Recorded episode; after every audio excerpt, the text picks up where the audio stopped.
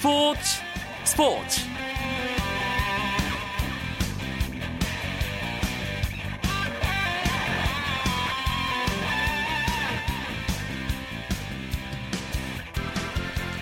안녕하십니까. 올해 마지막 화요일 밤 스포츠 스포츠 아나운서 이광용입니다.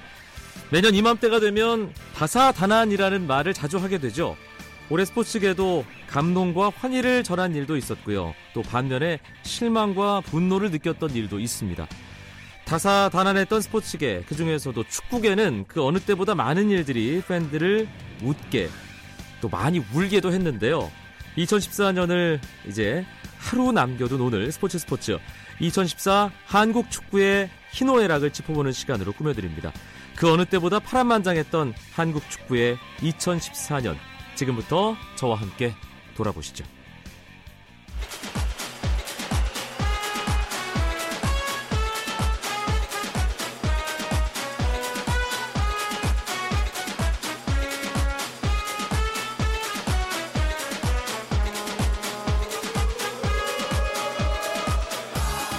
먼저 이 시간 함께할 이야기 손님들 먼저 소개해드립니다. 스포츠 스포츠의 축구 이야기 책임져 주시는 분들이죠.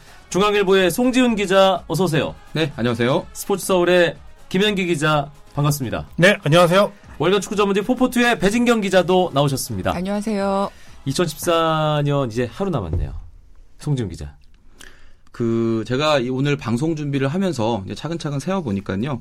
올 한해 제가 축구로만 여섯 나라를 방문을 했었고요. 어. 그리고 날짜로는 한 90일 정도 이제 해외에 있었습니다. 올해 초에 제가 그 월드컵 상대팀 중에 러시아와 벨기에를 갔다 왔고 그리고 이제 네덜란드에서 박지성 선수 만났고요. 그리고 수원 삼성 제가 터키 전지훈련을 또 따라갔고 그리고 월드컵 대표팀 미국 전지훈련부터 브라질 본선까지 쭉 함께 했었고요. 그리고 가을에 태국 그 16세 이하 아시아 선수권 결승도 가서 때가 그 이승우 선수 또 보고 왔는데요.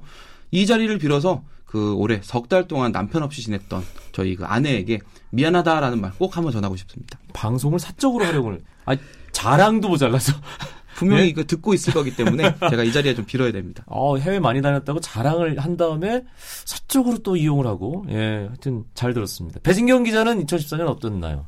아, 뭐, 늘 그렇듯이 축구가 사실 해가 지지 않는 종목이라고 하잖아요. 네. 국내에서 리가 끝나면 해외가 한창이고. 왜또 유럽은 축구를 밤에 새벽에 하는 걸까요? 그렇죠. 예, 이런 생각도. 밤- 밤낮이 뒤바뀌기도. 하는데요. 네. 올해는 특히 또 월드컵이라는 4년마다 돌아오는 축구 최고의 축제가 있어서 뭐 그걸 전후해서 굉장히 좀 바빴던 한 해였던 것 같습니다. 김현기 기자도 밖에 많이 나갈 일이 좀 있었죠, 2014년. 네, 저 해외에도 이제 많이 나갔다 왔고, 근데 저는 해외보다는 올해는 이제 K리그 현장을 많이 돌아다녔던 게, 뭐 인천 아시안 게임도 있었지만은 뭐 안양, 대전, 뭐 강원, 이제 원주도 다녀오고 이런 곳곳을 많이 다녀왔던 게 더 기억에 남는 것 같습니다. 올해는 어 제가 많이 바- 배운 해였던 것 같아요. 왜냐면은 음. 아, 월드컵이 이렇게 안 될 수도 있구나. 아, 또 뭐 홍명보라는 지도자 아, 이렇게 또 한순간에 또 안 될 수 있구나. 뭐또 그 프로축구 같은 경우도 시민구단 아 이렇게 또 몰라갈 수 있구나 이런 또 안 좋은 것도 많이 보면서 네. 어, 개인적으로는 공부를 많이 한 해였다 이렇게 보고 있습니다. 김현기 기자가 굵직굵직한 슬픔들을 다 먼저 좀 짚어줬습니다. 사실 2014년은 한국 축구 기분 좋은 일보다는 좀 힘들고 슬픈 일이 더 많았다는 느낌이 듭니다. 송지훈 기자. 연예도 그렇고요. 스포츠도 그렇고 인기라는 게 이게 주기가 있거든요. 그 축구의 인기 사이클을 좀 그려본다고 하면 아마도 2000년대 들어서 지금이 가장 낮은 지점이 되지 않았나 아. 저는 그렇게 생각을 하는데요. 지금이 바닥이다. 네네. 이 축구 대표팀조차도 뭐 성적은 둘째치고 강팀과 경기하지 않으면 평가전에도 흥행이 제대로 되지 않는 이제 그런 정도로 좀 어려운 상황을 맞았고 뭐 프로축구에 대한 관심도 줄어들면서 기, 기업 구단의 투자가 줄어든다든지 또 시민 구단 논란이라든지 이런 속으로 골마왔지만 그동안 겉으로 드러나지 않았던 그런 환부들이 이번에 아주 여러 곳에서 드러났던 이제 그런 상황이었던 것 같습니다. 2014년 사실 축구로는 가장 굵직한 이벤트가 브라질 월드컵이었습니다. 배진경 기자도 이제 어느 정도 연조가 됐기 때문에 월드컵이라는 대회를 상당히 많이 겪었잖아요. 많이 봤죠. 브라질 월드컵은 어땠습니까, 느낌이?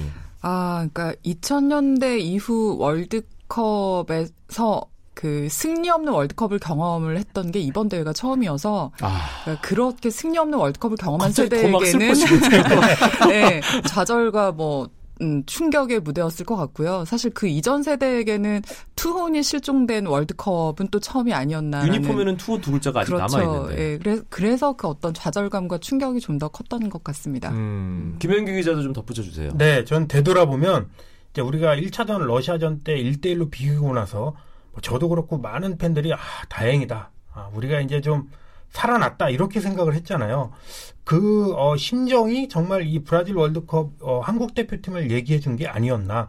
그만큼 불안했고 우리가 준비가 되지 않은 대회다 보니까 러시아전 비긴 걸로 우리가 잠시 이제 어, 어, 안도를 어, 했던. 안도를 했었죠. 예. 근데 안도의 결과가 2차전에서 바로 이제 또 약간 이제 정말 180도로 나타난 거였거든요. 그런 걸 보면서 아 우리가 이제 월드컵을 어, 대하는 마음가짐을 다시 한번 바꾸고 준비가 얼마나 중요한가 그런 또 어, 어, 생각을 하게 됐습니다. 음, 사실 김현규 기자가 얘기했던 러시아전 선제골 이후의 동점 그래도 다행이다라고 여겼던 것은 바로 직전에 있었던 그 마이애미 평가전 참패 때문이었는데 그 모든 과정을 현장에서 지켜본 분이 바로 송지훈 기자입니다. 그 조금 전에 이제 김영기 기자가 그 러시아전 무승부가 다행이다라는 생각을 했다고 했는데 결국 그거는 우리가 우리 대표팀에 대한 확신이 없었다는 이야기이기도 하고요. 그런 걸 종합해서 생각해 보면 그 저는 이제 이번 월드컵 도전을 좀 와인으로 비유를 한다면 그 참 좋은 원액을 우리가 담아놨는데 이거를 충분히 숙성되지 않은 상황에서 뚜껑을 땄다. 아하. 네, 저는 이제 그렇게 표현하고 싶거든요.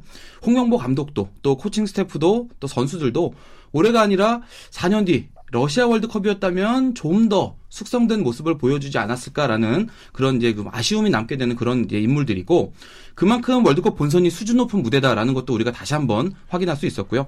그런 점에서 저는 이영표 해설위원이 말했던 이 월드컵은 경험하는 자리가 아니라 증명하는 자리다. 이 말이 진짜 명언이라고 생각합니다. 음, 사실 뭐 의리라는 예, 단어가 월드컵 전후에서 축구 팬들 사이에서 뭐 거의 희화화되다시피 했고요. 조별리그 탈락이라는 결과가 또 안 좋았기 때문에 더 증폭이 됐고 홍명보라는 20세기 한국 축구가 낳은 최고의 스타가 단 한순간에 어떻게 보면 무너지는 예, 그런 사건도 2014년 한국 축구의 커다란 사건이 아니었나 김현기 기자가 아프게 먼저 언급을 했는데요. 네, 저도 이제 어, 홍명보 감독이 1년 전에 선임이 될 때 축구협회 내에서 이제 뭐 이런 얘기, 축구계 내에서 이런 얘기가 나왔다고 합니다. 이제 축구협회에서는 아 그분이 이제 오셨으니까 우리가 이제 16강을 넘어서 원정에서도 뭐 8강, 4강을 갈 수 있다. 저도 뭐 그렇게 생각했습니다. 이 멤버들로 그리고 런던 세대들이 좀 들어오면은 어, 우리가 정말 일을 해볼 수 있다. 브라질이라는 그런 악조건이 있지만 그렇게 생각했지만 한편으로는 우리가 어, 그런 음, 테두리 안에 어떻게 보면 그런 상자 안에 갇혀서 어, 우물 안에 갇혀서 있었던 게 아닌가 그렇게 생각이 돼요. 지금 또 슈틸리케 감독이 오면서 새 멤버들이 이렇게 어, 모이고 이런 음, 것들을 보면은 우리가 한 단계 더 생각을 어, 발전시켜서 대표팀이 더 잘 될 수 있었는데 그런 거에 대한 준비가 좀 부족했고 어, 축구계 전체적으로도 어, 그런 어, 대비가 소홀하지 않았나 그렇게 음. 어, 보고 있습니다. 네. 홍명보 감독이 논란 끝에 결국 사퇴를 했고 다음 감독 지금은 슈틸리케 감독이 대표팀을 이끌고 있지만 슈틸리케라는 이름을 우리가 만나기까지도 쉽지 않은 과정이었어요 배진경 기자. 네, 그 뭐 잠깐 다시 앞 에 얘기를 조금 덧붙이면 예. 그한 시절을 풍미했던 레전드 홍명보라는 인물이 이제 사임을 한 건 굉장히 좀 축구계에서 어떤 변화의 지표가 되는 부분이라고 생각을 하는데요. 그러니까 legend였던 legend로 첫 손에 꼽힌 홍명보 감독이 물러나면서 사실 국내 감독 으로는 좀 한계가 있다라는 어떤 어 그런 지적들이 나왔고요. 그래서 다시 7년 만에 외국인 감독을 맞이하게 된 겁니다. 어그 차기 감독을 선임하는 데 있어서 이제 7월 말에 이용수 기술위원장이 어떤 조, 조건들을 발표를 했죠. 거기는 대륙별 선수권 대회라든가 월드컵 대륙별 예선 또 월드컵 16강 이상 등 큰 무대 경험에서부터 뭐 나이나 언어, 인성 같은 요런 그런 요소까지 좀 두루두루 살펴서 이런 덕목이 필요하다라는 조건들을 내걸었는데 이 기준에 부합하는 1순위 감독으로 네덜란드 출신의 판 마르바이크 감독이 거론이 됐었습니다. 실제 협상을 진행하고 또 한국행이 유력한 것으로 보였는데요. 되는 것 같았는데 말이죠. 네, 막판에 틀어졌습니다. 뭐 연봉이나 거주지, 코치진 구성 등에서 그 이견차를 그 대한축구협회와의 이견차를 좁히지 못했던 것으로 알려졌고요. 이후에 선임 기준을 완화하면서 어 그 협상 과정에서 가장 좀 음, 긍정적인 대화가 오갔던 사람이 바로 그 울리 슈틸리케 감독이죠. 어, 슈틸리케 감독은 그 2010년부터 빛을 보고 있는 독일 축구협회의 유망주 육성 시스템이 자리 잡기까지 그 직접적으로 관여했던 인물이고요. 분데스리가 선수들이 많아진 유럽파를 그러니까 한국 대표팀의 유럽파를 좀 더 수월하게 관리할 수 있다는 장점이 있고 또 무엇보다 국내에 주로 거주를 하면서 우리 선수들을 좀 면밀하게 관찰 하고 싶어 하는 어떤 열정을 보였기 때문에 그 선임을 하게 됐습니다. 그 열정은 모든 축구 현장에서 우리가 다 확인하고 있잖아요. 실리케 감독이 정말 그 헌신적인 자세 하나만큼은 확실하게 인정을 해줘야 될 것 같아요. 그렇습니다. 뭐 홍명보 자선 경기 심지어는 연탄 나르는 데까지 다 쫓아오면서 지금 한국 축구가 하는 모든 행사에 다 얼굴을 비추고 있거든요. 네. 이런 게 사실 뭐 보여주기식으로 어떤 분들이 해석할 수도 있겠지만은 본인 스스로 열정이 없으면 열의가 없으면 할 수 없는 일들입니다. 그런 점에서 분명히 높은 평가를 해야 될 것 같습니다. 음, 대표팀 이야기하면서 참 한숨만 푹푹 쉬었는데 사실 가을엔 기쁜 일도 있었습니다. 이게 정말 해먹은 숙제 하나가 해결이 됐잖아요. 아시안 게임 금메달. 이건 사실 쉽지 않은 일이었는데 말이죠, 김현기 기자. 네. 아시안 게임마저 우승하지 않았으면 정말 올해 한국 축구 어땠을까 이런 생각이 드는데 특히나 아, 역대 최악체 아, 이런 꼬리표를 달고 이미 들어갔거든요. 인천 아시안 게임에. 하지만 결과는 7전 전승의 무실점 우승이었죠. 그래서 더 감격스러웠고 그동안 우리 한국 축구가 아시안 게임에서는 심리적 부담 때문에 4강에서 항상 무너지고 힘들었는데 이번에는 그야말로 퍼펙트한 아시안 게임으로 28년 만에 정말 해묵은 숙제 정말 값진 금메달을 얻었습니다. 과정 과정이 뭐 어느 하나 뭐 중요하지 않은 게 없었지만 결승전이 참 극적이었어요. 배진경 네, 기자. 네, 뭐 만나기만 하면 화학 작용이 생기는 팀이죠. 그 결승전에서 북한을 만났는데요. 어, 그 역시 팽팽한 접전으로 그 승부를 가리지 못하다가 연장전까지 들어갔고요. 그것도 막판에. 네, 연장 후반 종료 직전 그 코너킥 상황에서 문전 혼전 중에 나온 볼을 임창우가 결승골로 마무리를 하면서 북한 선수의 손 어시스트가 좀 네, 있었고. 네. 네. 네, 그러면서 우리가 그 금메달을 따게 되는데요. 임창우 선수 같은 경우는 말레이시아의 조별리그 1차전에서 이제 헤딩으로 선제골을 그러니까 선제골을 기록을 하면서 한국의 첫 골을 안겼던 선수인데 그 결과적으로 보니까 아시안 게임 금메달의 알파와 오메가가 아니었나 시작과 끝을 장식한 선수가 됐습니다. 여자 축구 대표팀의 선전도 상당히 의미가 있었습니다, 송지훈 기자. 네, 그 동메달이었지만요. 이 윤덕여 감독이 여자 축구 대표팀을 맡은 뒤에 정말 과감하게 세대 교체 작업을 했습니다. 그 20대 초중반의 젊은 선수들, 어린 선수들 위주로 기용을 하면서 이제 5년 뒤, 10년 뒤까지도 내다볼 수 있는 그런 팀으로 만들어 놨는데 사실 지금이 과도기였다고 봐야 되거든요. 과도기인 상황에도 불구하고 이렇게 아시안 게임에서 동메달로 가능성을 보여줬다는 점에서 저는 분명히 칭찬을 해줄 수 있을 것 같고요. 그런 점에서 이제 내년 여자 월드컵도 이제 어떤 시행착오라든지 분명히 이번 아시안 게임을 치르면서 나타났던 그런 잘못된 부분들을 고치고 더 국제 대회에서 좋은 모습을 보여줄 수 있다는 점에서 큰 기대를 하고 있습니다. 2014년 한국 축구 굵직한 것들 일단 좀 짚어봤는데 또 어떤 일들 생각나세요? 네, 저는 박지성 선수 은퇴 어, 얘기하고 싶습니다. 네. 언젠가는 뭐 은퇴를 하기 마련이지만 정말 갑자기 어떻게 보면 갑자기 정말 이른 나이에 제가 생각했을 때는 은퇴를 발표하게 돼서 한편으로는 가슴도 많이 아프고 아쉬웠던 그런 일이 아니었나 생각하고 있습니다. 박지성 선수의 존재감이 워낙 컸기 때문에 그 자리를 누가 채울 것이냐. 사실 지금은 뚜렷하게 확실한 후보가 안 떠오른다는 생각도 들어요. 송지훈 기자. 지금 상황에 박지성의 후계자를 고른다는 거는 아마 그 선수의 이름을 제가 언급하는 순간 아마 저와 그 선수는 아마 대단한 악플에 시달릴 걸로 지금 상황은 그렇습니다만은 그 박지성 선수의 역할은 이제 한국 축구에서 두 가지로 봐야겠죠. 우선은 한국 축구의 간판 스타 역할 그리고 축구 대표팀의 90점 역할 이두 음. 가지를 나눠볼 수 있겠는데 간판 스타 역할은 최근에 이제 손흥민 선수로 조금씩 넘어가는 그런 분위기가 읽혀지고 있죠. 그 90점 역할은 이제 박주영 선수를 거쳐서 기성용 선수 쪽으로 저는 좀 넘어가지 않을까 예상이 되거든요. 뭐 여러 가지 뭐 좋은 이야기도 있고 나쁜 이야기도 있지만 일단 기성용 선수가 동료 선수들이 생각하는 그런 리더십 그리고 믿을 만한 선수라는 점에서 높은 평가를 받기 때문에 뭐 그런 부분에서 분명히 또 올라서는 한 단계 올라서는 선수가 될 걸로 보고요.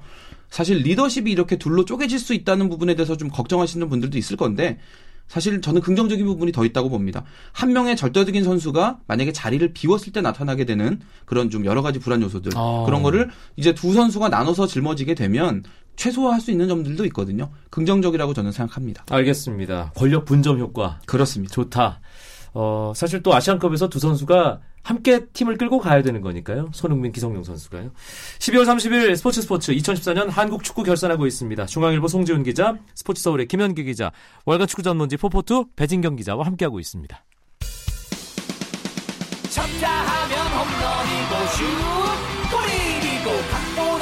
한편의 드라마. 그것이 바로 그것이 바로 손에 잡힌 우승 트로피. 목에 걸린 그 배달. 너와 내가 하나 되는 그것이 바로 그것이 바로 그것이 바로 꿈꾸던 스포츠. KBS 1라디오 이광용의 스포츠 스포츠. 앞서 대표팀 이야기 중심으로 2014 한국 축구 돌아봤는데요. 이제 남은 시간은 짧게나마 K리그 이야기를 좀 해보겠습니다. 2014년 K리그에게 어떤 한 해였다고 볼 수 있을까요? 일단 송지훈 기자가 총평을 좀 해주세요. 2002년의 유산을 완전히 까먹은 해다. 근데 저는 이제 이렇게 정리를 하고 싶은데요. 예. 부정적인 의미로 본다면 이제 더 이상 우리는 2002년의 추억에 기댈 수가 없다. 홀로 서기를 해야 된다라는 그런 점으로 설명을 드릴 수 있겠지만 아이가 자라서 언젠가는 어른이 됩니다. 그렇게 되면 이제 부모님의 품을 떠나야 되는 시기도 분명히 오는 건데요. 이제 성인이 된 K리그도 독립을 해야 되고 바로 지금이 좀 힘들지만 그런 때가 아닌가. 저는 또 그렇게 긍정적인 의미로도 바라봅니다. 서른 살이 넘었는데 이게 보호자가 없으면 어디 잘 못 돌아다니는 그런 어떤 그 유아적인 단계를 벗어나지 못한 마마보이라고 부를 수 있는 그런 네. 단계는 사실 그동안 좀 있었죠. 이제는 엄마 품에서 떠나야 될 때가 왔습니다. 음, K리그 클래식 전북의 초강세 정말 천하무적 전북 현대 우승으로 결국 결론이 났습니다. 배진경 기자. 네, 그 시즌이 개막하기 전에 그 전북의 최강희 감독은 우리는 1강이 아니다라고 엄살을 부리셨는데요. 거짓말쟁이. 예상대로 예. 뭐, 어, 그 1강다운 행보를 보였습니다. 네. 8월 3일에 선두로 올라선 후에 K리그 그 선두를 독주를 했고요. 어, 끝날 때까지 선두를 독주를 했는데 그 클래식의 3경기를 남겨둔 상황에서 아예 조기 우승을 확정 지어 버렸습니다. 38경기 중에서 패한 경기가 5번밖에 없고요. 승점이 81점인데 2위 수원과의 수원의 승점이 67점이니까 뭐 음. 어마어마하고 압도적인 행보를 보였다고 할 수 있겠습니다. 당분간은 전북의 강세가 이어진다고 봐, 봐야겠죠, 김현기 기자. 네, 광고 카피적 광고 카피 중에 남들이 예스할 때 뭐 나는 노하고 남들이 노할 때 나는 예스한다 이런 얘기가 있는데 어, 수원은 이제 어, 모기업인 삼성의 프로스페트 정책 기조가 휴일화로 바뀌었죠. 그러면서 지갑을 닫고 있고 서울도 이제 모기업 GS가 예전 같지 않고 울산도 지금 어, 어, 몸집을 줄이고 있는 상황이지만 전북은 오히려 이때가 기회라고 생각하면서 투자를 늘리고 또 뭐 이동국 선수도 건재하고 제 생각에는 어, 전북 말고는 진짜 이제 K리그의 자존심을 지킬 구단이 있을까? 독일의 바이에른 미넨처럼 완전한 일강이 되는 것 아닌가? 그런 뭐 걱정까지 들 정도입니다. 네. 사실 캐리어 클래식 전북이 투자도 많이 하고 좋은 모습 보여주고 있지만 연말에 정말 안 좋은 소식들이 본물처럼 나왔습니다. 특히 시도민 구단을 중심으로 나왔는데 아, 이제 터질 것이 터졌구나라는 느낌마저 드는 상황이었죠. 송준 기자. 세 가지로 볼 수 있겠죠. 일단은 재정적인 부분인데요. 그 전북을 제외한 나머지 기업형 구단들이 투자를 많이 줄이면서 직격탄을 맞은 게 일단 시도민 구단들입니다. 일단 시도민 구단에서 성적을 잘 냈던 선수들이 기업형 구단으로 옮겨가면서 이제 시도민 구단의 재정에 그 돈을 좀 벌어주는 역할을 했는데 최근에 이제 그런 동맥 경화가 생겼다고 말해야 되겠죠. 돈 문제에 대해서는 그런 부분에 어려움이 있었고 또 하나로 이제 그 시도민 구단 운영에 좀 정치가 더 많이 개입이 되면서 이렇게 구단이 흔들리다 보니까 좀 그런 과도기에 정치가 많이 개입이 되면서 운영적으로도 좀 전문가들이 많이 사라지고 좀 정치와 연관이 있는 그런 분들이 많이 와서 이제 넘어와서 이제 우- 구단을 운영하게 됐던 그런 부분들 그리고 또 하나는 이건 또 오래된 부분인데요. 음, 기업형 구단들에 비해서 이 시도민 구단들이 판정에 대해서 좀 많이 우리가 손해를 보고 있다. 불이익을 당하고 있다라는 그런 이제 그동안 쌓여왔던 감정들 이런 것들이 세 가지가 한꺼번에 터지면서 이번 이제 가을에 겨울에 되면서 특히나 이제 성남, 경남 이런 문제들이 많이 불거졌습니다. 경남의 존폐 문제도 어느 정도 접점은 찾은 것 같더군요, 배진경 기자. 네, 지난 23일에 특별 감사를 실시한 결과가 나는데요. 일단 팀은 존속합니다. 어, 대신 규모를 축소하기로 했는데요. 경남 FC 단장과 사무국장을 폐지를 하고 직원 수도 18명에서 11명으로 줄였습니다. 선수단 규모도 줄이고요. 예, 선수단 규모도 46명에서 지금 10명을 더 줄일, 줄여서 운영을 할 계획이라고 합니다. 네, 뭐 감독들도 뭐 새로 선임이 되고 있고 내년에는 더 좀 긴축하는 약간은 더 추운 그런 에, 구단들이 많아질 것 같은데 아, 이럴수록 팬들의 관심과 사랑이 필요하다는 생각이 듭니다. 2014년 또 어떤 일들이 한국 축구 이슈들이었는 지 세 기자가 하나씩만 좀 정리를 또 해볼까요? 김현기 기자부터. 네, 저는 이승우 열풍을 이제 잠깐 소개하고 싶습니다. 네. 이승우 플레이를 뭐 칭찬하고 이승우 선수가 잘한 건 맞는데 그거 말고 제가 얘기하고 싶은 것은 우리가 이 우리 한국 축구가 기존에는 팀워크 위주로 어, 정말 팀에 녹아 들어가는 선수가 최고의 선수다. 이런 음, 패러다임이 있었거든요. 하지만 이승우 선수를 보면은 약간 창의적이고 어, 남들이 진짜 yes라고 했을 때 나는 아니라고 하면서 더 치고 나갈 수 있는 이런 음, 창의적이고 또 창조적인 이런 음, 기술도 접목해야 된다. 이런 패러다임을 접목해야 된다. 이렇게 볼 수 있겠습니다. 한국 축구에 새로운 화두를 던진 선수 이승우에 대해서 김현기 기자 얘기해 줬고요. 배진경 기자. 네, 저는 앞서서 뭐 한국 축구가 계속 어려운 상황을 얘기를 했는데 이런 와중에 새롭게 팀을 창단한 그 서울 이랜드 FC를 아. 꼽지 않을 수가 없을 것 같습니다. 예. 내년에 그 2부 리그 챌린지에서 먼저 시작을 하는데요. 이 팀이 뭐 이 팀의 기준은 스스로 먹고 사는 팀이 되자에서 출발을 합니다. 그이 팀의 마케팅 전략이라든가 선수 구성 그리고 팀 운영에 대해서 좀 더 관심 있게 어, 보고 싶습니다. 송지은 기자는요? 저는 그 김병지 선수, 이동국 선수 이런 그 베테랑 나이로 더 이상 선수를 평가하지 마라라는 그런 기조가 좀 많이 굳어진 해였다라는 이제 그런 점을 꼽고 싶은데요. 사실 김병지 선수도 이동국 선수도 한때 이제는 끝났다라는 얘기를 다 들었던 선수들이고 그런 이제 그 어떤 선입견 같은 것들을 실력으로 극복해낸 좋은 선수들이고요. 그리고 이제 내년 시즌에도 이제 그 이후에도 계속 나갈 수 있는 그런 실력으로 보면 그런 걸 좋은 걸 보여준 선수들이기 때문에 어린 선수들 특히나 이제 이제 K리그 프로 무대 막 들어오거나 아니면 그런 것을 준비하는 어린 선수들이 봤을 때 아 나도 저런 롤 모델이 있구나라는 그런 점을 보고 따라갈 수 있는 그런 교과서 같은 선수들이라고 생각됩니다. 네. 앞으로의 바람도 송준 기자 얘기했는데 두 분이 뭐 내친 김에 2015년 바람 하나씩만 간단하게 얘기하고 마무리하죠. 배진경 기자. 아, 저는 뭐 내년에 기대할 경기들이 많습니다. 아시안컵, 여자 월드컵, 또 17세 그 세계 선수권이 있는데요. 대표팀이 잘하는 것도 중요한데 사실은 K리그가 좀 더 뭐 90년대 말에 그런 르네상스를 일으켰던 것처럼 좀 국내 리그가 좀 더 강해지는 현장 취재하는 재미가 좀 더 늘어나는 해가 됐으면 좋겠습니다. 김현기 기자. 네, 저도 K리그가 잘 됐으면 좋겠고 내년에는 K리그 구단들이 올해 올해보다 돈을 많이 벌었으면 좋겠습니다. 아, 그걸 위해서라면 팬들도 좀 구장에서 많이 돈을 썼으면 좋겠습니다. 알겠습니다. 세분 바람 이루어지길 바라면서 오늘 2014년 한국 축구 결산 여기서 마무리하죠. 중앙일보 송지훈 기자, 스포츠서울의 김현기 기자, 월간 축구 전문지 포포투의 배진경 기자 세 분 고맙습니다. 감사합니다. 내일 2014년 마지막 날 동계올림픽을 시작으로 월드컵 아시안게임까지 1년 내내 분주했던 2014 스포츠계 총결산 시간 갖겠습니다. 저는 내일 뵙죠. 아나운서 이광용이었습니다. 고맙습니다. 스포츠 스포츠